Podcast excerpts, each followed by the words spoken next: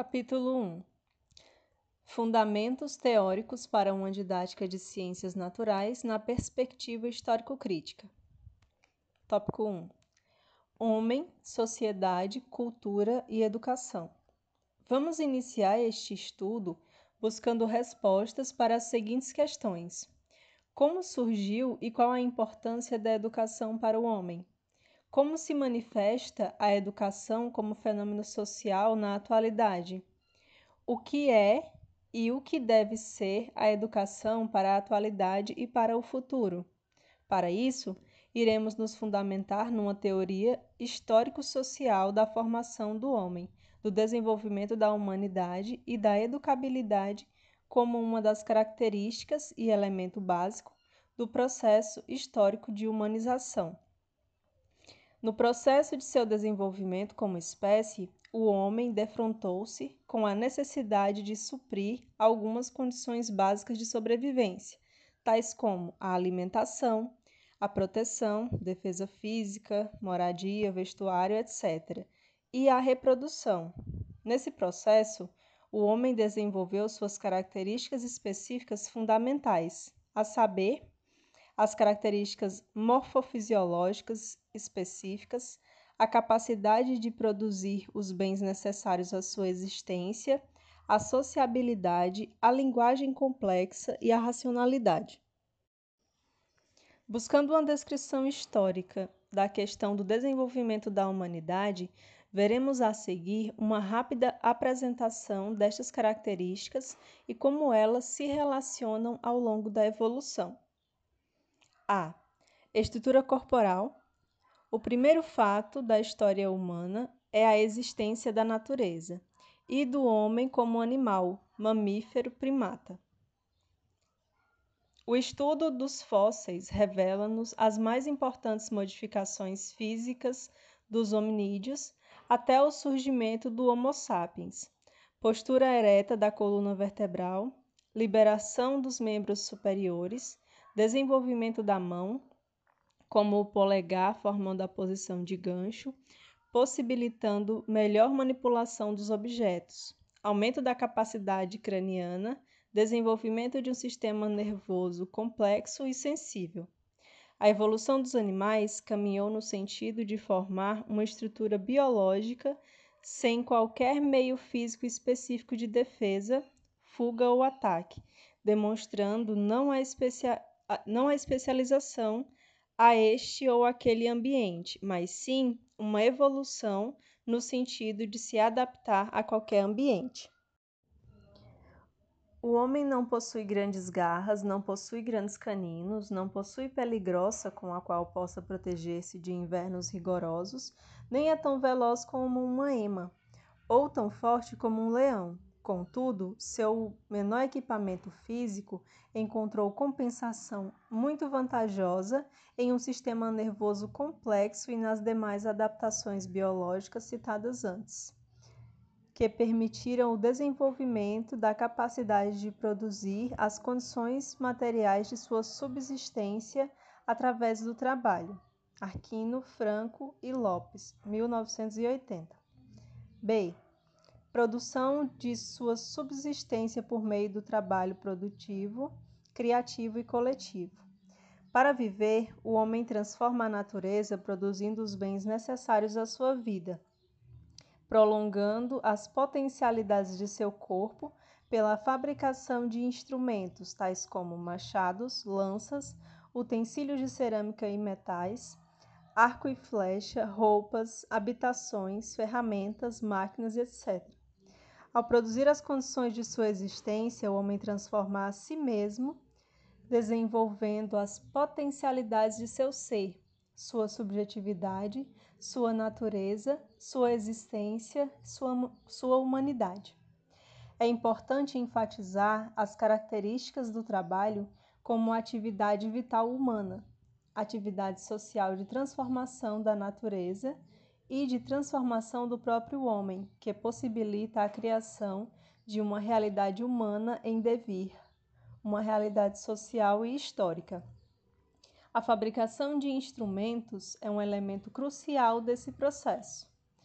Um instrumento é não apenas algo que o homem utiliza em sua ação, mas algo que passa a ter uma função diversa da sua função natural, uma função cuja significação é dada pela atividade social.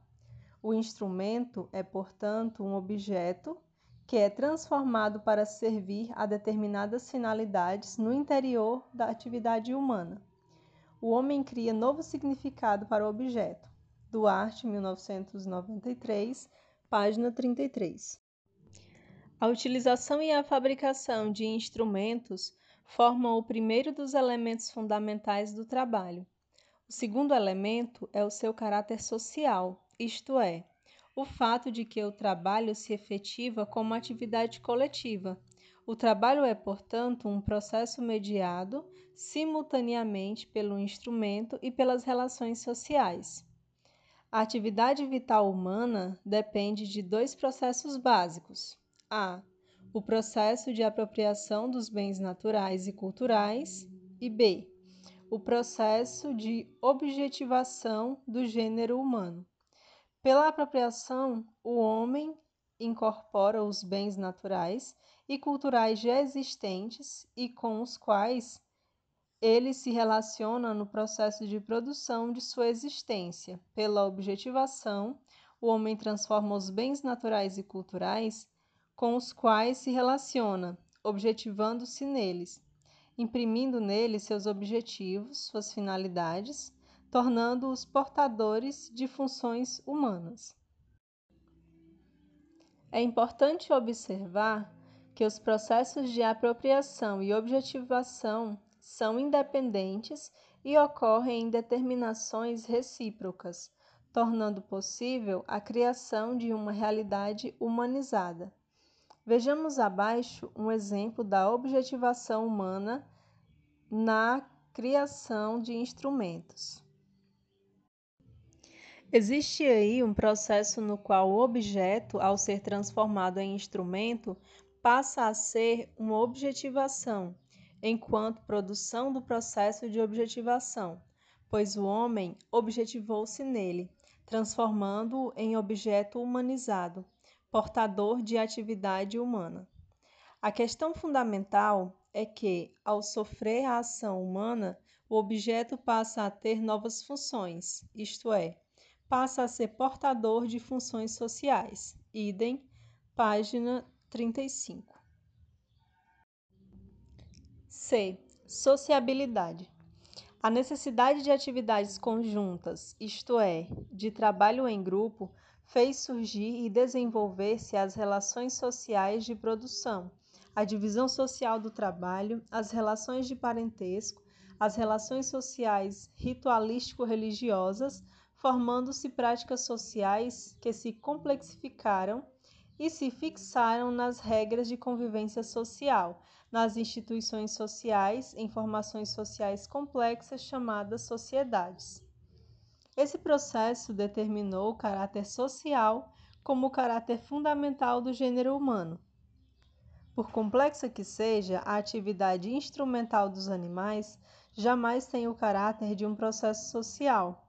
Não é realizada coletivamente e não determina as relações de comunicação entre os seres que a efetuam. Por outro lado, por complexa que seja, a comunicação instintiva entre os membros de uma associação animal jamais se confundem com a atividade produtiva dos animais. Não depende dela, não é mediatizada por ela. O trabalho humano, em contrapartida, é uma atividade originariamente social, assente na cooperação entre os indivíduos que supõe uma divisão técnica, embrionária que seja, das funções de trabalho. Assim, o trabalho é uma ação sobre a natureza, ligando entre si os participantes, mediatizando a sua comunicação. Leontiev, 1978, página 75. D. Linguagem lógico-simbólica complexa. o desenvolvimento das relações sociais de produção e das demais formas de relações sociais só é possível com o desenvolvimento conjunto da comunicação entre os indivíduos que estão em intercâmbio, assim como as possibilidades biológicas humanas e as necessidades da produção social. O homem desenvolveu a linguagem para se comunicar e para fixar socialmente os conhecimentos produzidos no processo de produção e reprodução da vida. O elo que existe entre a palavra e a linguagem, de um lado, e a atividade de trabalho dos homens, do outro, é a condição primordial sob a influência da qual eles se desenvolveram enquanto portadores do reflexo consciente e objetivado da realidade. Assim, a linguagem não desempenha apenas o papel de meio de comunicação entre os homens.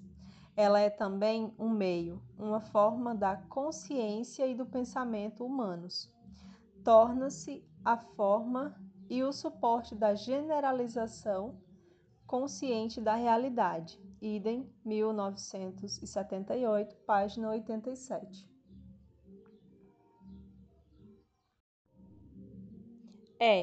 Racionalidade.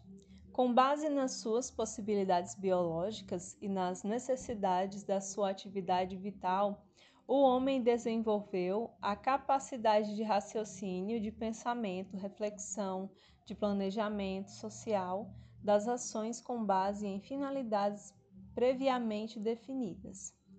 Chamamos pensamento em sentido próprio o processo de reflexo consciente da realidade, nas suas propriedades, ligação e relações objetivas, incluindo mesmo os objetos inacessíveis à percepção sensível imediata. Vimos igualmente que a consciência não podia aparecer a não ser nas condições em que a relação do homem com a natureza era mediatizada pelas relações de trabalho com os outros homens. Vimos em seguida que a consciência só podia aparecer nas condições de uma ação efetiva sobre a natureza, nas condições de uma atividade de trabalho por meio de instrumentos, a qual é ao mesmo tempo a forma prática do conhecimento humano. Idem, 1978, páginas 84 a 87.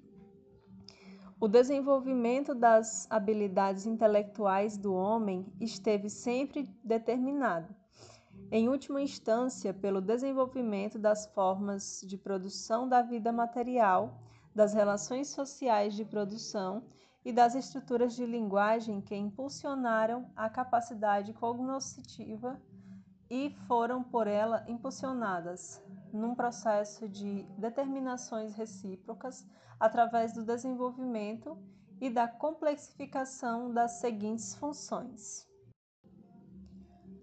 a sensação, a memorização, a percepção e a representação mental dos objetos, dos seres, das substâncias, dos fenômenos, identificando suas propriedades e suas relações. A conceituação ou generalização, como forma simbólica de fixação das representações das coisas, dos fenômenos e de suas relações e interações. A fixação social dessas representações e das suas interações com as necessidades humanas por meio da linguagem. A imaginação, que é a capacidade de criar mentalmente relações e formas a partir da estrutura cognitiva simbólica já existente e acumulada, fundamental para a construção do mundo humano das possibilidades, para a criatividade humana e o planejamento, antecipação das ações. A decisão das formas das relações homem-natureza e das relações sociais focalizada predominantemente nas ações do indivíduo e dos grupos sociais, diante das situações limite do cotidiano, ao passo que, nos demais animais, essa decisão fica predominantemente determinada biologicamente no processo de seleção natural. O desenvolvimento das habilidades de pensamento, tais como a identificação, a diferenciação, a classificação, a quantificação, a generalização, a indução, dedução, a análise, culminando na capacidade de resolução consciente de problemas. A determinação e delimitação de objetivos e finalidades que o homem se propõe a partir de suas necessidades. A consciência, capacidade psíquica de refletir a realidade concreta, destacada das relações entre ela e o sujeito, ou seja, um reflexo que distingue as propriedades objetivas estáveis da realidade. A consciência humana distingue a realidade objetiva do seu reflexo, o que a leva a distinguir o mundo exterior das impressões interiores e torna possível, com isso, o desenvolvimento das observações de si mesmo. Idem, página 69. Movimento do pensamento, mediador da atividade humana que reflete a experiência humana no processo de produção da existência, trabalho, e que relacionam necessidade, intencionalidade, planejamento, ação, transformação, fixação e nova necessidade. Observe-se que, nesse ciclo, processo, movimento, o elemento transformação se refere aos objetos e aos sujeitos que compõem a ação, o que cria e possibilita o movimento e desenvolvimento histórico da realidade humana e da humanidade. Uma grande variedade e precisão na coordenação dos movimentos corporais, ajustados com maior perfeição aos impulsos recebidos através do sistema nervoso central e dos órgãos dos sentidos, com o desenvolvimento da capacidade de manipulação e bricolagem, que impulsiona e é impulsionada pelas necessidades humanas desenvolvidas no âmbito do processo social de produção da existência. A criação e a fixação social das técnicas, dos instrumentos de trabalho, dos sistemas conceituais complexos, dos métodos, das teorias e das formas estáveis de relacionamento social, o conhecimento em sentido geral, acumulado durante milhares de anos, tendo como forma concreta principal de materialização a estrutura da linguagem e como conteúdo a experiência desenvolvida nas práticas sociais humanas, em seu sentido intelectual, teorias, técnicas, regras, material, instrumentos, construções, utensílios, comportamental, instintivos, éticos e valorativos, axiológicos, finalísticos e teleológicos. Desenvolvido no processo de apropriação e objetivação do homem, o conhecimento constitui-se numa categoria complexa que contém todas as categorias descritas anteriormente, interconectados e em codeterminações recíprocas, integrando as formas e os conteúdos da experiência existencial socio-histórica do homem e cujo conceito, como totalidade concreta, se confunde com o conceito da cultura humana.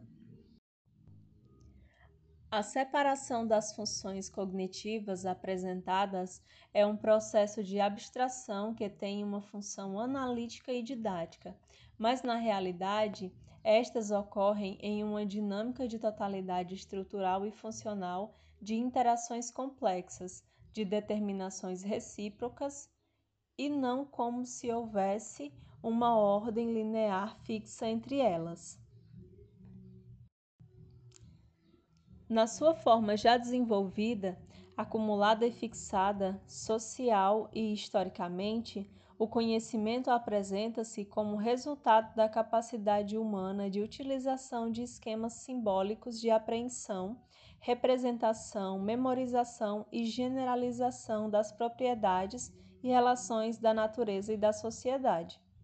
A tomada de consciência e a representação simbólica das interações e conexões entre os seres os objetos, as substâncias e os fenômenos naturais e sociais, possibilita e estimula o desenvolvimento das funções de pensamento complexo, pelos processos de apropriação social dos bens naturais e das formas das relações sociais e de objetivação do gênero humano, processos que se desenvolvem no seio do processo de produção da existência, nas relações do homem com a natureza e com outros homens, formando, fixando e desenvolvendo uma estrutura exterior ao seu organismo biológico, a cultura material e intelectual.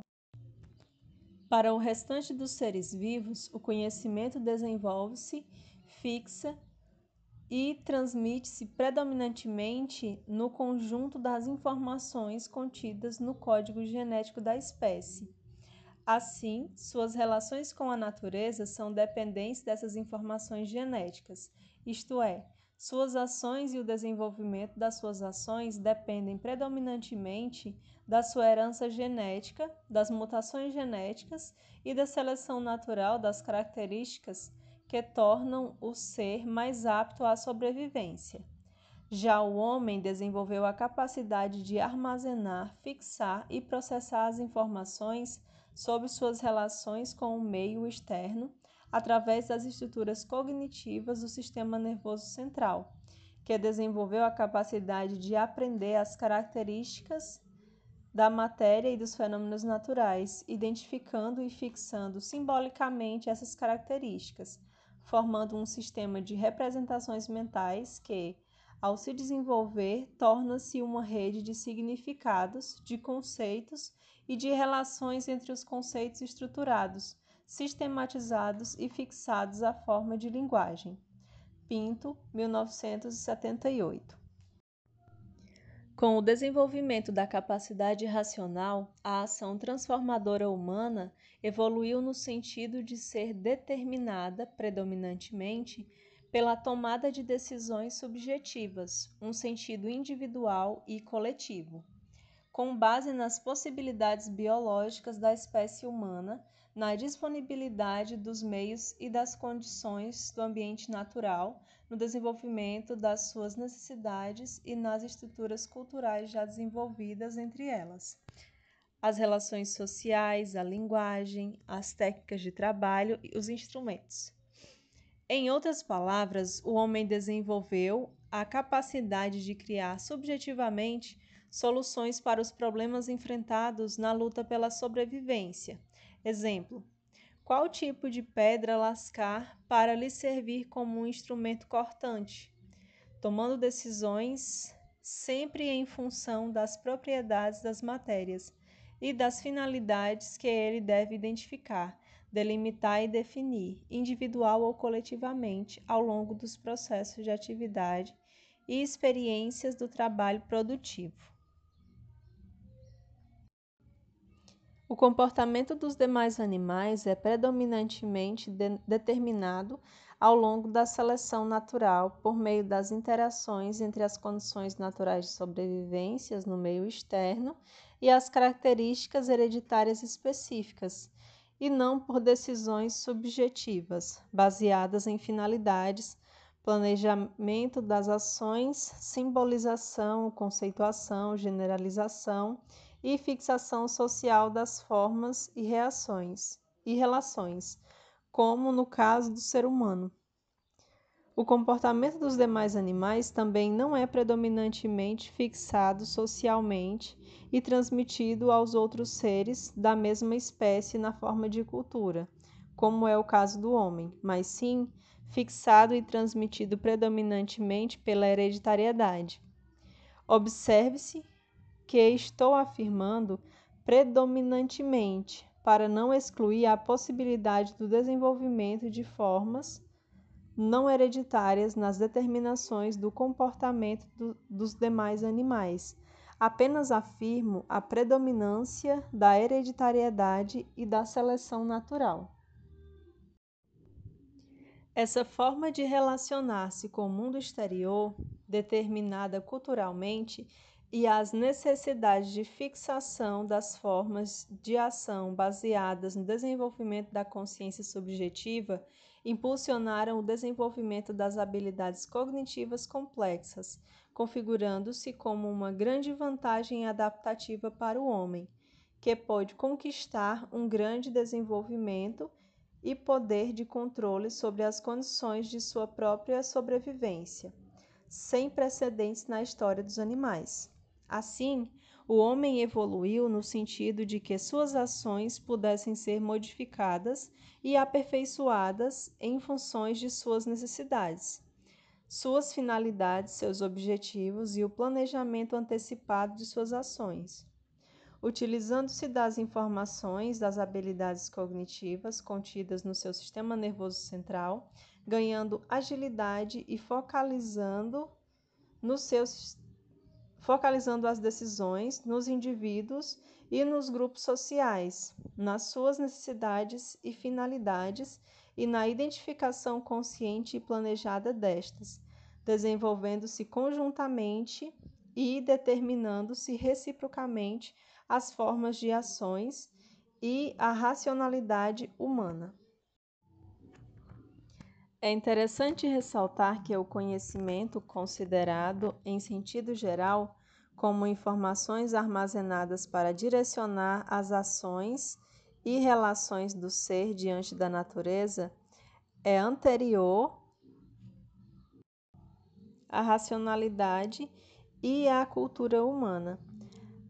Ele já existe nas demais espécies na forma de informações contidas no código genético das mesmas e no complexo sistema comportamental e de interações das espécies, chegando a existir formas complexas de comportamento nos vertebrados superiores. Pinto, 1978. Coordenadas com informações contidas no sistema nervoso central, mas desenvolvidas na forma reflexa de estímulo-resposta, já descritas pela psicologia comportamentalista. Mas é com o homem, e já em seu mais recente estágio evolutivo, que o conhecimento vai adquirir a forma predominantemente racional, concentrada nas habilidades desenvolvidas no sistema nervoso central e nas objetivações culturais fixadas e acumuladas social historicamente, tendo como base as funções cognitivas relacionadas, com a possibilidade de desenvolver a capacidade de auto-organização, incluindo o arco-reflexo, mas superando-o pela forma do pensamento reflexivo relacional que inclui as operações cognitivas complexas, codificações, decodificações, conceituação, identificação, diferenciação, classificação, quantificação, indução, dedução, análise, síntese, fixação de sistema, de estruturas simbólicas na forma de linguagem, resolução de problemas complexos, entre outras. Outro aspecto importante a ser ressaltado é que o homem evoluiu no sentido de agir conjuntamente sobre a natureza, isto é, formando grupos sociais, constituindo-se a sociabilidade como característica fundamental para a produção de sua vida como espécie. Assim, o processo de desenvolvimento do conhecimento não pode ser compreendido senão como parte do desenvolvimento da sociabilidade como movimento histórico, a partir das relações sociais estabelecidas e transformadas no processo de produção da vida material. As características humanas já descritas, estruturas morfofisiológicas específicas, trabalho produtivo, sociabilidade, linguagem e racionalização, foram desenvolvidas ao longo da evolução das espécies hominídeas, por mais de 1 milhão de anos. Segundo Leontiev, 1978, e Duarte, 1993, nesse processo, de desenvolvimento, duas fases foram marcantes. A. Na primeira, predominou a consolidação das estruturas morfofisiológicas básicas, tais como a mão, a postura ereta, a capacidade encéfalo-craniana, sob a determinação principal das leis da evolução natural, com a definição das características biológicas básicas da espécie denominada Homo sapiens, que se fixaram e transmitiram hereditariamente no código genético da espécie, mantendo-se as mesmas características biológicas até o presente momento. B.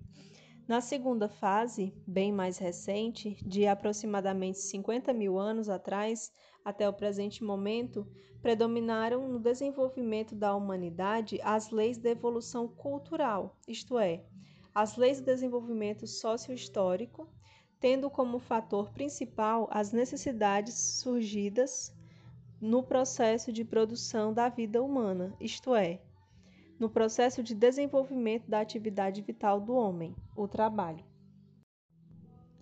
É na segunda fase do seu desenvolvimento que a evolução humana terá como referência principal a relação entre os processos de apropriação e de objetivação do gênero humano, Duarte, 1993. Mas, apesar de não representar nessa segunda fase mudanças significativas no código genético, não há como negar que as capacidades e habilidades morfofisiológicas humanas também sofreram influência da complexificação cultural, e assim é que podemos compreender a evolução da capacidade de bricolagem da mão e o desenvolvimento de órgãos funcionais do sistema nervoso central do homem, como processos predominantemente biológicos em sua etapa inicial e como processos predominantemente social e histórico-cultural em suas etapas mais recentes, com o desenvolvimento das atividades, dos instrumentos, das técnicas e das teorias complexas que o homem criou, a partir das suas relações com a natureza e entre si, transformando o mundo natural, as relações sociais e a sua própria natureza humana. Portanto, o conhecimento acumulado pelas gerações humanas está relacionado dialeticamente, determinado e determinante, à sua capacidade de racionalização de pensamento, de consciência, da realidade exterior, a qual está relacionada em sua origem e em seu desenvolvimento às demais características propriamente humanas, estruturas biológicas, trabalho produtivo, sociabilidade e linguagem lógico-simbólica, num processo complexo, dinâmico e contínuo de determinações recíprocas, impulsionando-se mutuamente e continuamente para um desenvolvimento evolutivo. De tudo o que foi exposto antes, podemos fazer algumas generalizações.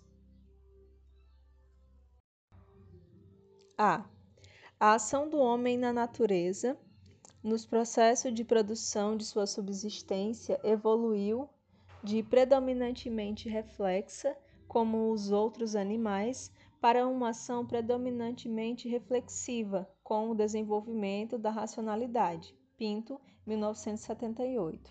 B. A racionalidade, como conhecemos hoje, não é uma característica inata do homem, não tem origem exclusivamente genética, mas foi desenvolvida pelo homem ao longo do processo de sua evolução como ser genérico. Foi desenvolvida no processo de produção da subsistência do homem, nas suas relações com a natureza e com os outros homens, e está objetivada nos produtos de atividade histórico-social humana. C.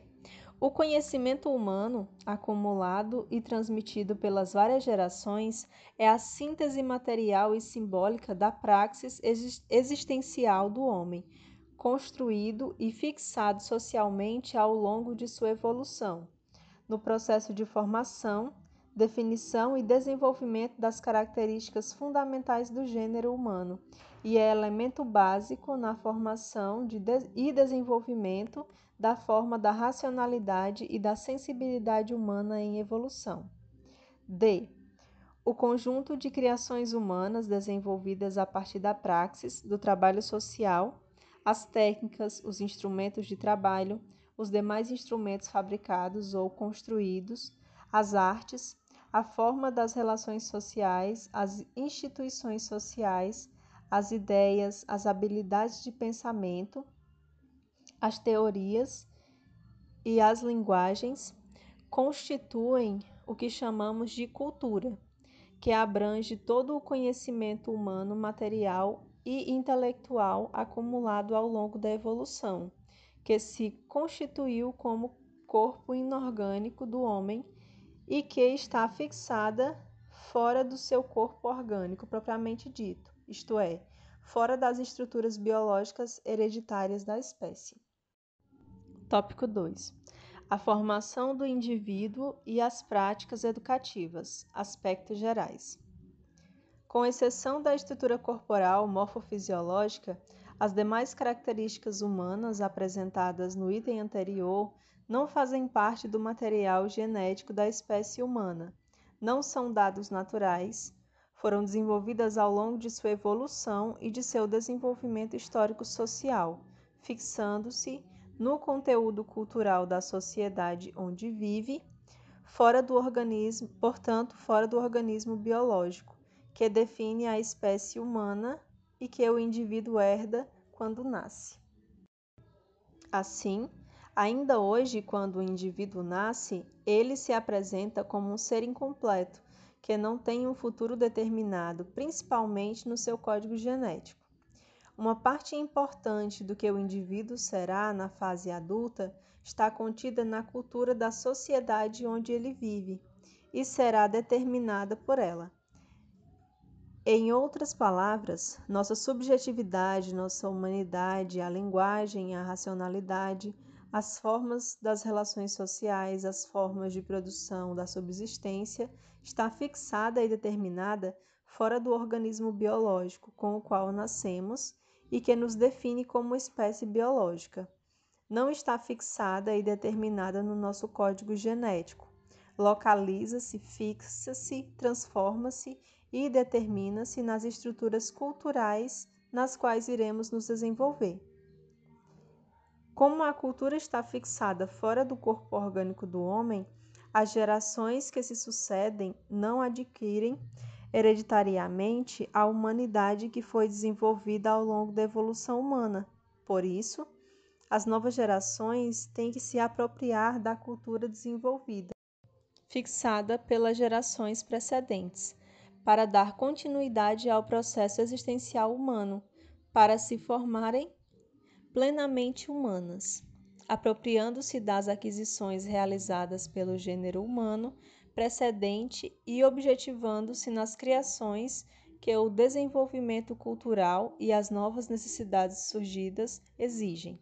Duarte, 1993.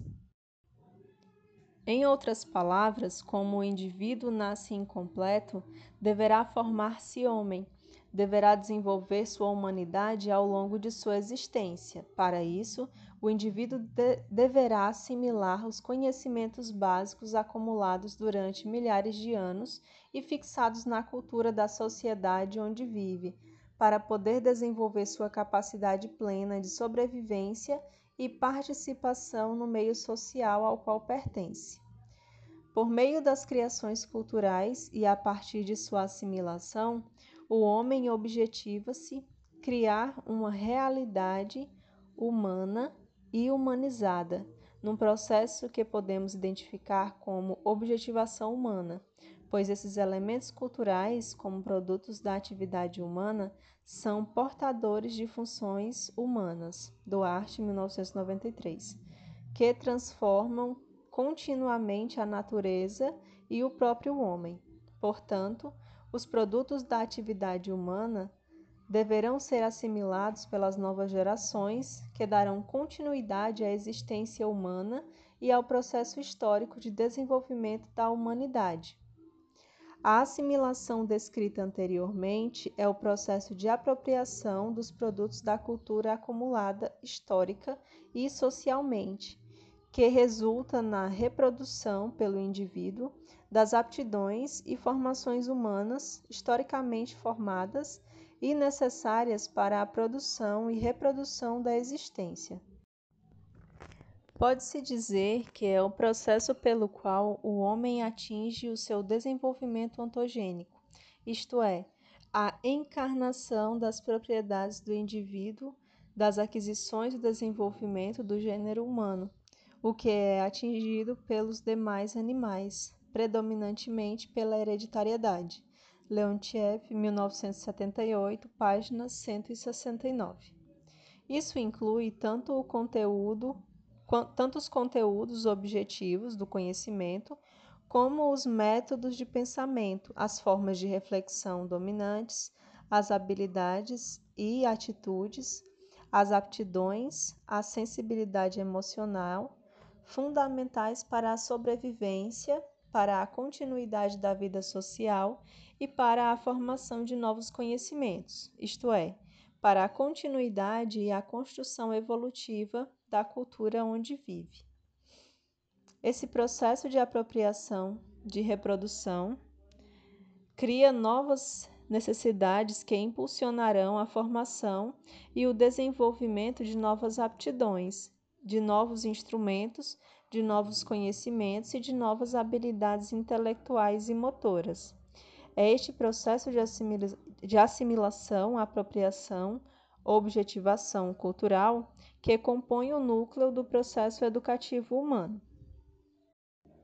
Outro fato importante a ser ressaltado é que a cultura se transforma com o tempo. Então, os valores, as regras sociais, os conhecimentos que o homem deve aprender, as habilidades e capacidades motoras, intelectuais e emocionais que ele deve desenvolver para se integrar ao seu meio social e contribuir para sua evolução, mudam com o tempo. Por exemplo, na Idade Média, a capacidade de selar um cavalo ou manusear uma espada era altamente complexa, muito importante, símbolo de poder e exclusividade de pessoas muito desenvolvidas. Na Idade Antiga, assistir a leões comerem gente era um divertimento para os homens. Na era primitiva, o canibalismo era uma atividade comum e até místico-religiosa. Hoje, essas atividades não têm o mesmo sentido para o homem que vive nas sociedades modernas. Saviani, 1994.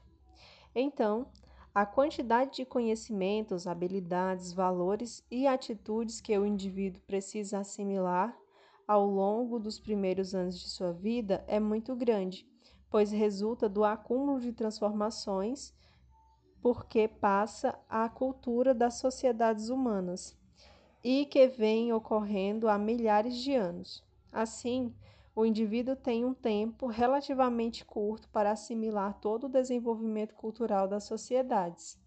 Em nossa sociedade, por exemplo, até a idade de 18 anos, o indivíduo já deverá ter formado a maior parte dos seus valores e regras de comportamento social, sob pena de ser isolado da sociedade caso venha a transgredir as regras estabelecidas. Outra característica fundamental desse processo de assimilação cultural, já mencionada anteriormente, mas que deve ser ressaltada, é que ele só ocorre com a mediação de outros homens. O homem não se forma homem isoladamente, mas através das relações que estabelece com outros homens. Portanto, o indivíduo nasce inacabado, incompleto, e sua formação deverá direcionar-se para sua capacitação para a vida no meio social a que pertença, o que necessita do processo de assimilação do conteúdo cultural da sociedade onde estiver inserido, e, se possível, de outras sociedades humanas. Então, a educação, compreendida em seu sentido geral, como o processo de formação do homem, que mediatiza a assimilação cultural que os homens têm que realizar para se tornar homens, também é uma necessidade fundamental do homem, pois, à medida que se desenvolveu e se complexificou, a forma da vida humana através do desenvolvimento da cultura, o homem desenvolveu as práticas sociais educativas, práticas sociais de formação das novas gerações, primeiro espontaneamente e depois sistematicamente, de forma planejada e institucionalizada, tornando acessível para as novas gerações a cultura acumulada histórica e socialmente, para garantir a formação plena e o desenvolvimento das novas gerações e da própria humanidade. Assim, além da alimentação, da proteção e da reprodução, o homem necessita da educação para formar-se homem e desenvolver-se. Em suma, o homem não nasce homem, forma-se homem. Desenvolve sua humanidade, apropriando-se dos elementos culturais acumulados socialmente e historicamente, objetivando-se nesses elementos culturais já existentes e nas criações e inovações por ele desenvolvidas.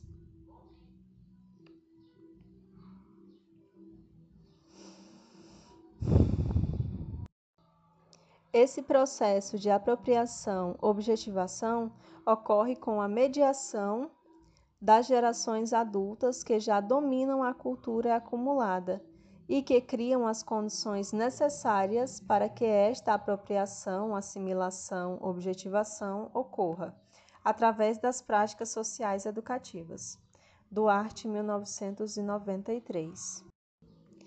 De tudo o que foi afirmado anteriormente, podemos deduzir a importância fundamental da educação para o homem, pois é ela que possibilita a apropriação da cultura pelas novas gerações, apresentando-se como práticas sociais destinadas a formar as novas gerações, mediando o processo de apropriação, assimilação dos elementos culturais que compõem a base da formação dos indivíduos humanos, em um determinado momento histórico. Da apropriação destes elementos culturais depende a sua plena capacitação para a vida produtiva e criativa no meio social, para a conservação, transformação da cultura de sua sociedade, do processo de produção das condições materiais e intelectuais da existência, num processo histórico-social de apropriação, objetivação, que determina o desenvolvimento da individualidade, determina a reprodução da natureza humana e o desenvolvimento histórico das criações culturais e, portanto, da própria humanidade. Esse processo de mediação educativa é realizado no seio das relações sociais pela família, pela escola, pelos amigos, pelo mundo do trabalho, pelos meios de comunicação, etc. Tópico 3. A educação escolar e a pedagogia. A educabilidade humana, características, capacidade e necessidades humana de formar-se homem por meio do processo educativo, originou-se e desenvolveu-se ao longo do processo histórico-social humano, através do qual o homem produz a sua existência. Inicialmente, no período em que predominou o modo de produção comunal, comunidades primitivas, a educação coincidia com o próprio ato de agir e existir, com o trabalho a partir da apropriação coletiva dos meios de produção. O ato de viver era o ato de se formar homem, de se educar. Saviani, de 2000.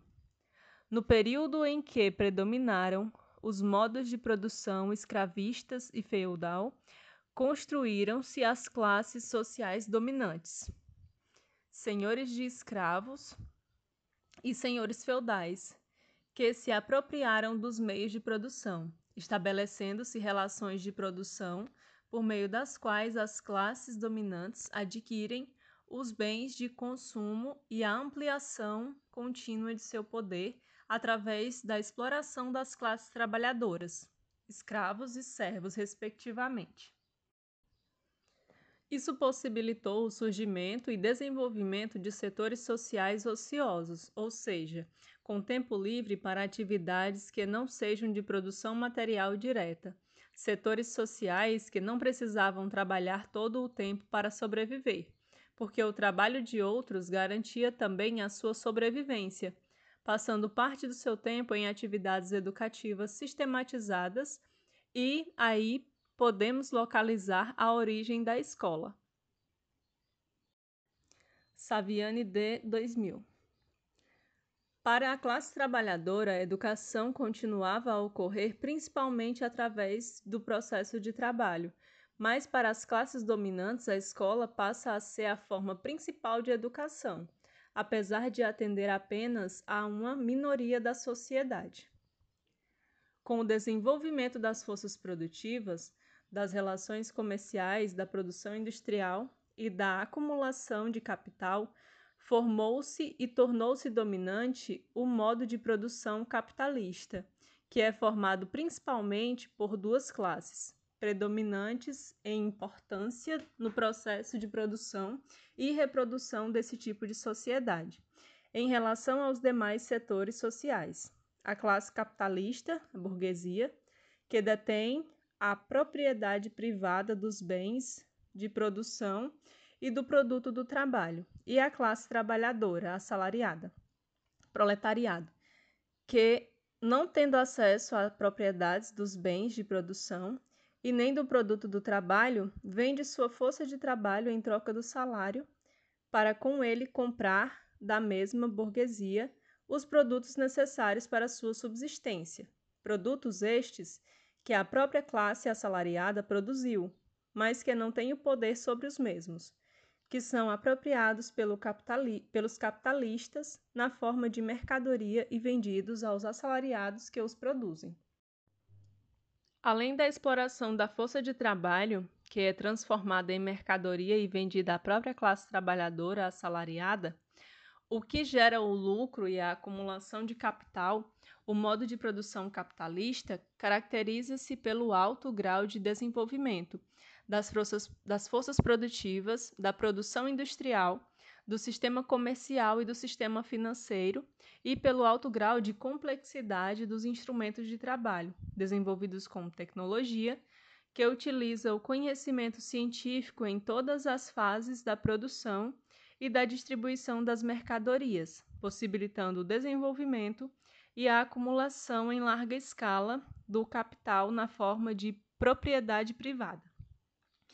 Assim, na sociedade moderna e contemporânea, o conhecimento intelectual, o conhecimento científico, sistemático, tecnológico, torna-se uma exigência dos próprios processos de produção e da qualidade de vida humana, isto é, do próprio processo histórico-social de produção e reprodução da sociedade e do desenvolvimento da humanidade. Então, com o desenvolvimento da sociedade contemporânea, veremos o desenvolvimento e a generalização da educação escolar, como instituição responsável pela socialização dos conhecimentos científicos e tecnológicos que passaram a ser uma condição e uma necessidade das relações sociais de produção. Apesar de ser a escola a forma de educação dominante na sociedade contemporânea, outras instituições sociais irão contribuir para a educação, em seu sentido geral, entendida como o processo de formação do homem, a família, o ambiente social mais próximo, amigos, os meios de comunicação de massa, as instituições culturais, as empresas, ambiente de trabalho, instituições militares, instituições religiosas e etc. Assim, na sociedade contemporânea, uma parte importante da cultura que deverá ser apropriada pelos indivíduos são os conhecimentos elaborados sistematicamente, que implicam uma elaboração metódica, intencional, consciente e sistemática. São eles os conhecimentos científicos, a tecnologia, a filosofia, as artes e as habilidades intelectuais próprias desse tipo de conhecimento, dos quais as novas gerações deverão apropriar-se para fazer parte da vida em sociedade, do trabalho, das relações sociais, das relações políticas, da qualidade de vida, das relações com o meio ambiente natural. Por isso, nessa sociedade se desenvolveu uma instituição com o objetivo específico de cuidar sistematicamente da aprendizagem desses conhecimentos e habilidades pelas gerações jovens. Esta instituição é a escola, que é fundamental na formação intelectual do homem contemporâneo. A educação escolar é o que chamamos de educação em sentido estrito. Portanto, dentre os fenômenos educacionais, encontramos 1. Aqueles que se originam no processo de formação do homem em sentido geral, os conhecimentos do senso comum apreendidos de forma espontânea, não sistematizada, a cultura popular, a moral, a ética, a sensibilidade emocional. Isto é, a educação em sentido amplo para a formação dos valores pessoais, para a convivência social e a assimilação da cultura em geral, que ocorre na família, no trabalho, através dos meios de comunicação de massa, nas instituições religiosas, as igrejas, nos sindicatos, na convivência com os amigos. 2. Os fenômenos próprios da educação escolar, cuja especificidade é a. O desenvolvimento intelectual e emocional do homem por meio dos processos de ensino-aprendizagem dos conhecimentos sistematizados, ciência, filosofia, artes, esportes, etc., acumulados historicamente pelo homem. B. O desenvolvimento sistemático das habilidades motoras e cognitivas, como identificação, diferenciação, quantificação, generalização, classificação, indução, dedução, análise, síntese. C. O desenvolvimento das atitudes como receptividade para novos conhecimentos, solidariedade, perseverança, curiosidade, responsabilidade como indivíduo e como cidadão. A educação escolar, como fenômeno de ampla abrangência na sociedade, desenvolveu-se como instituição social e como forma dominante de educação, tornando-se uma das funções do Estado moderno. A partir da Revolução Industrial e da consolidação do modo capitalista de produção, como papel principal de converter o saber elaborado sistematicamente, científico, tecnológico, filosófico e artístico, em saber escolar, e de socializar em saber acumulado histórico socialmente pela humanidade, por meio dos processos de ensino-aprendizagem. E disso decorre a estrutura do currículo escolar, baseado prioritariamente nas ciências. Saviani D. 2000.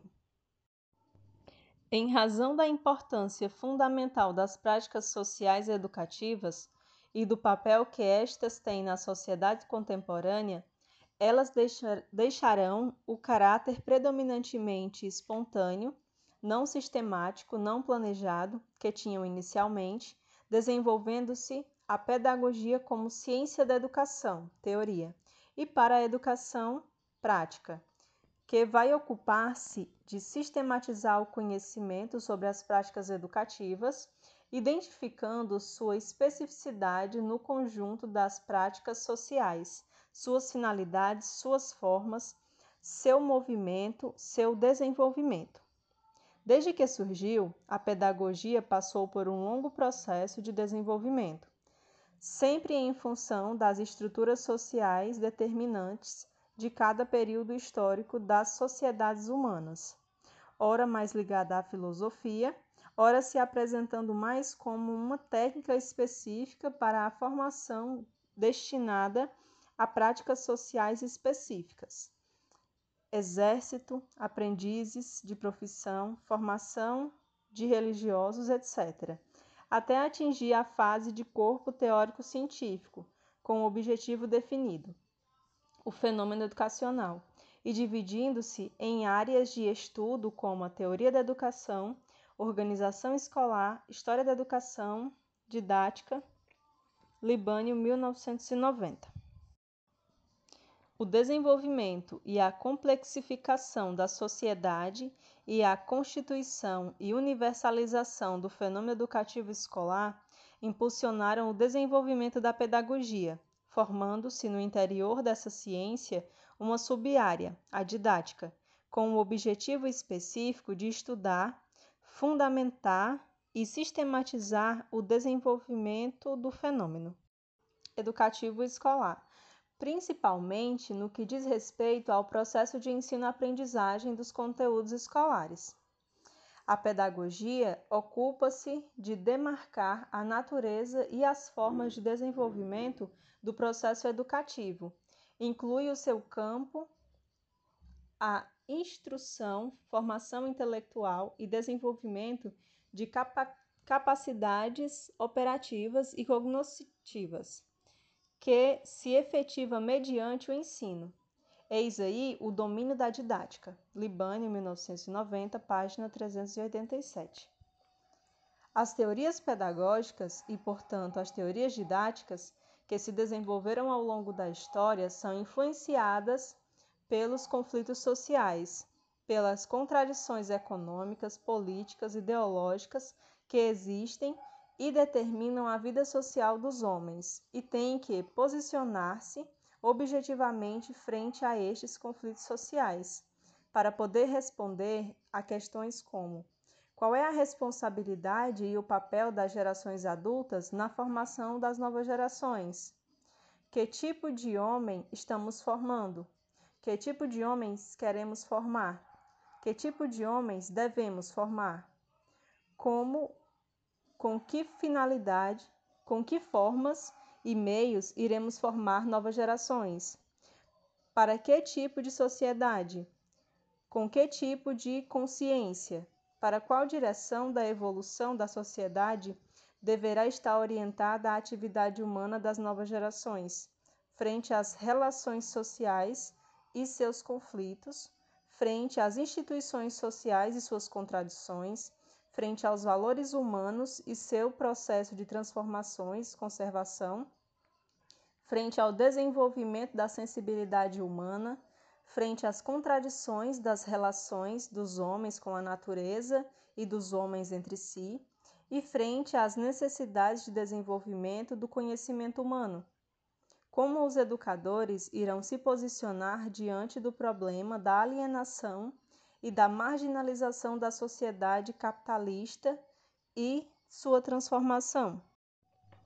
Dentre as diferentes tendências teóricas da pedagogia contemporânea, encontramos a pedagogia nova, a pedagogia tecnicista, o construtivismo, a pedagogia libertária, a pedagogia da libertação, fundamentadas nas ideias de Freire, 1979, 1980 e 1982, e a pedagogia histórico-crítica, liderada por Dermeval Saviani, para a compreensão e a delimitação dos diferentes posicionamentos que adotam essas tendências teóricas, veja-se Saviani D, 2003, página 3, página 31, e 2007, página 423, 449, Duarte 2000 e Scalcon 2002, páginas 71 e 91.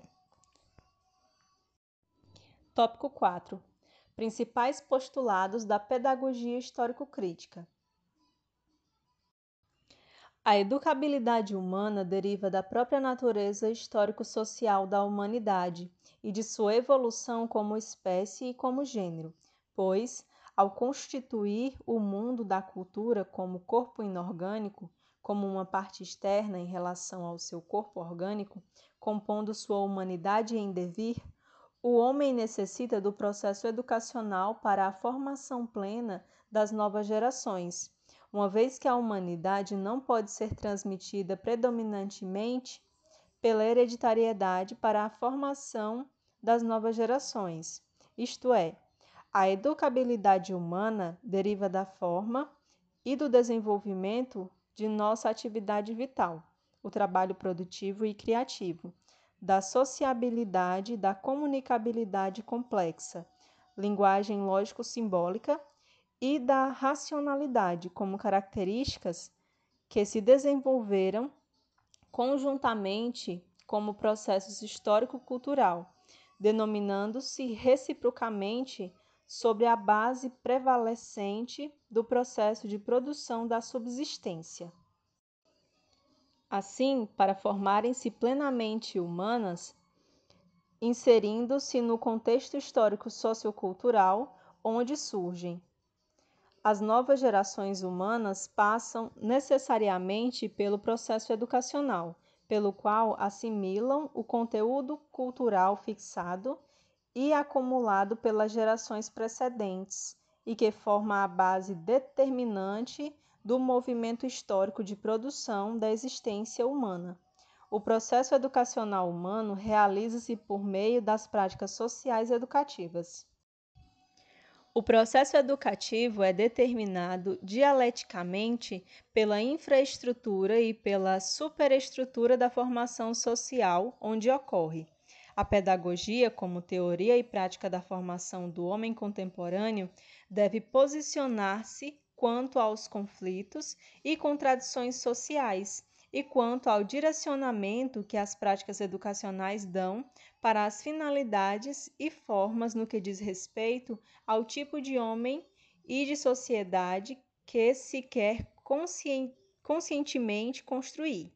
Nesse contexto, a pedagogia histórico-crítica busca fundamentos no materialismo histórico e dialético, compreendendo a história a partir do seu desenvolvimento material, da determinação das condições materiais da existência humana e, assim, compreende a educação no seu desenvolvimento histórico objetivo e a possibilidade de se articular uma proposta pedagógica cujo ponto de referência, cujo compromisso, seja a transformação da sociedade. Saviani D. 2000, página 18.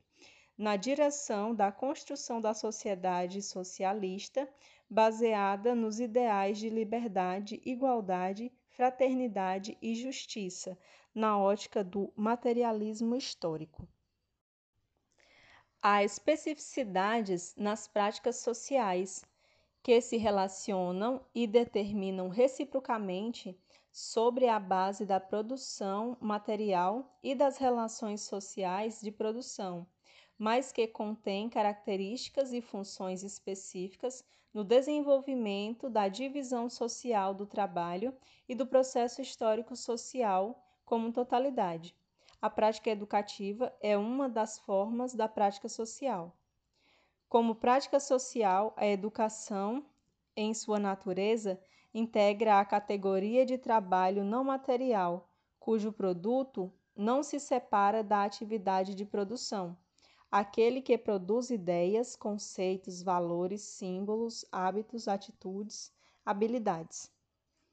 A educação escolar é a forma hegemônica da prática social educativa na sociedade capitalista contemporânea, cuja especificidade é a socialização do conhecimento clássico, o saber elaborado e sistematizado que resistiu ao tempo e se transformou em um avanço cultural de toda a humanidade. Nessa etapa da história, o modo de produção condiciona o desenvolvimento do saber sistemático, metódico, científico, que passa a ser predominante em relação ao saber espontâneo, não sistemático, condicionando assim o desenvolvimento da forma escolar de educação, que passa a ser a forma dominante de educação. Observe-se que as formas dominantes de educação e sua especificidade são determinadas historicamente, no seio do desenvolvimento das forças produtivas e das relações sociais e de produção. O processo de ensino-aprendizagem do conhecimento clássico transformado em saber escolar está na base do processo educativo escolar, processo de ensino lato sensu. O objetivo da educação escolar não é qualquer tipo de saber, mas o saber sistematizado, elaborado, científico, filosófico e estético. O ponto de partida e o ponto de chegada do processo educativo escolar é a prática social como totalidade histórica, sendo que, no ponto de partida, a desigualdade entre o saber docente, saber elaborado, e o saber do estudante, saber popular, saber espontâneo, saber prático utilitário, e a igualdade entre esses dois polos do processo de ensino é um dos principais alvos finais do processo de educação escolar. A educação escolar tem função predominantemente mediadora no movimento do processo histórico-social de determinações recíprocas entre as relações sociais de produção, stricto sensu, isto é, aquelas predominantes no processo produtivo, e as demais relações sociais, como as relações políticas dominantes, por exemplo. Didática é uma das áreas do campo de conhecimentos da pedagogia e tem como objetivo principal investigar os fundamentos, as condições e os modos de realização do processo de ensino na escola, visando a construção de propostas objetivas para o desempenho e o desenvolvimento do processo de ensino-aprendizagem dos conteúdos escolares, garantindo a realização das tarefas principais a que se propõe a pedagogia histórico-crítica em relação à educação escolar, a saber, a identificação das formas mais desenvolvidas em que se expressa o saber objetivo produzido historicamente, reconhecendo as condições de sua produção e compreendendo as suas principais manifestações, bem como as tendências atuais de transformação. B. Conversão do saber objetivo em saber escolar, de modo a torná-los assimilável pelos alunos no espaço e tempo escolares. C. Provimento dos meios necessários para que os alunos não apenas assimilem o saber objetivo, enquanto resultado, mas apreendam o processo de sua produção, bem como as tendências de sua transformação. Saviani D. 2000, página 14. Tópico 5. Pedagogia e didática. A pedagogia investiga as finalidades e os meios da educação para a formação e o desenvolvimento dos indivíduos, preparando-os para as tarefas da vida social e para o desenvolvimento das relações sociais. O trabalho, a produção material da vida humana, implica na formação e desenvolvimento das relações sociais, na criação, organização e desenvolvimento da sociedade, da linguagem e dos conhecimentos, que podemos reunir numa síntese totalizadora, chamada cultura humana, que precisa ser assimilada pelas novas gerações para darem continuidade ao processo histórico da humanidade. Portanto, nos fundamentos históricos sociais, objetivos, derivam as práticas educativas para a formação das novas gerações, e dessas práticas deriva a pedagogia, uma vez que o fenômeno educativo adquire caráter pedagógico na medida em que se configura como ação intencional, sistematizada e planejada. Libânio, 1990. O processo educativo é um processo social de desenvolvimento humano, pelo qual conhecimentos, experiências e modos de ação historicamente produzidos e sistematizados são transmitidos e assimilados a cada geração. O educativo media a teoria e a prática, uma vez que a atividade racional, frente ao objetivo dessa atividade, implica uma atividade cognoscitiva frente a esse objeto. Esses fundamentos delineiam o caráter do fato pedagógico e, em se tratando da pedagogia escolar, o caráter do fato didático. Página 408. A educação, em sentido geral, processo no qual se origina o fenômeno pedagógico, destina-se a prover as novas gerações da experiência histórica da humanidade, em seu sentido intelectual, emocional, atitudinal, comportamental, valorativo, moral, ético, etc. A educação em sentido estrito, escolar, no momento histórico atual, tem como principal função os processos de ensino e de aprendizagem dessa experiência, no que diz respeito prioritariamente ao saber científico, filosófico, artístico e tecnológico, em condições específicas e adequadas. E aqui surge o fenômeno didático, que deriva do processo pedagógico como função de sistematização e organização do processo de ensino-aprendizagem escolar. Portanto, nas condições sociais atuais, a escola deverá possibilitar prioritariamente o acesso ao saber elaborado, ciência, filosofia, arte, tecnologia, e aos processos, meios e formas de sua elaboração, sem descuidar-se também do desenvolvimento afetivo das gerações jovens. Este será o núcleo do currículo escolar. O processo educativo escolar efetiva-se através do processo de ensino, lato sensu, cujo estudo, sistematização e desenvolvimento são objeto de estudo da didática, como área de conhecimento que faz parte da pedagogia, ciência da educação.